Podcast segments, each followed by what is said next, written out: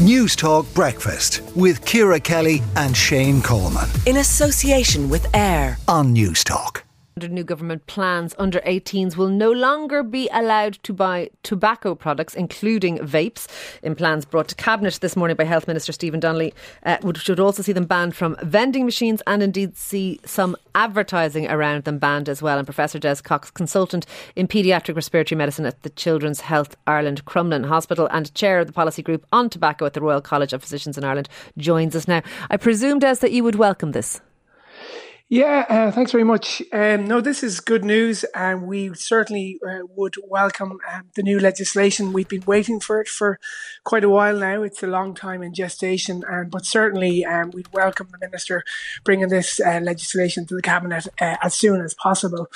Um, as you said, we haven't actually seen the proposed legislation yet, but as you said in your intro, there, it looks like they are doing not only bringing in a regulation on the the age sale of uh, age of sale, but they're also bringing in some uh, restrictions on advertising and uh, vending machines, uh, like they do with tobacco products. So, so that's obviously okay a positive. And we're definitely hearing anecdotally, at least as and, and I know from talking to the young people I know in my own life, that vaping has become. A, a huge issue for quite young people, for the under 18s. It, it, it's quite widespread.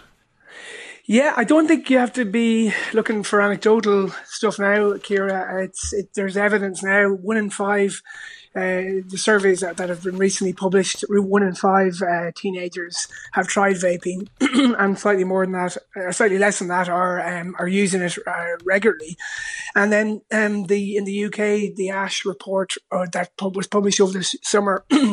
showed a, a, sevenfold increase in the use of disposable vapes amongst teenagers, and a lot of them are seeing these being advertised on social media. So it's not it's no longer anecdotal, and as you say, people will always say that to to to, to us, but uh, we, we now have yeah. evidence.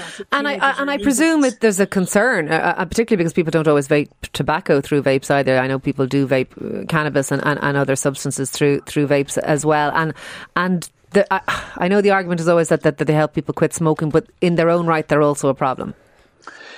So it, it is there in, in no way. I don't think anyone would support um, or actually, uh, uh you know, uh, allow uh, teenagers use these products. They're not. They weren't designed for teenage lungs.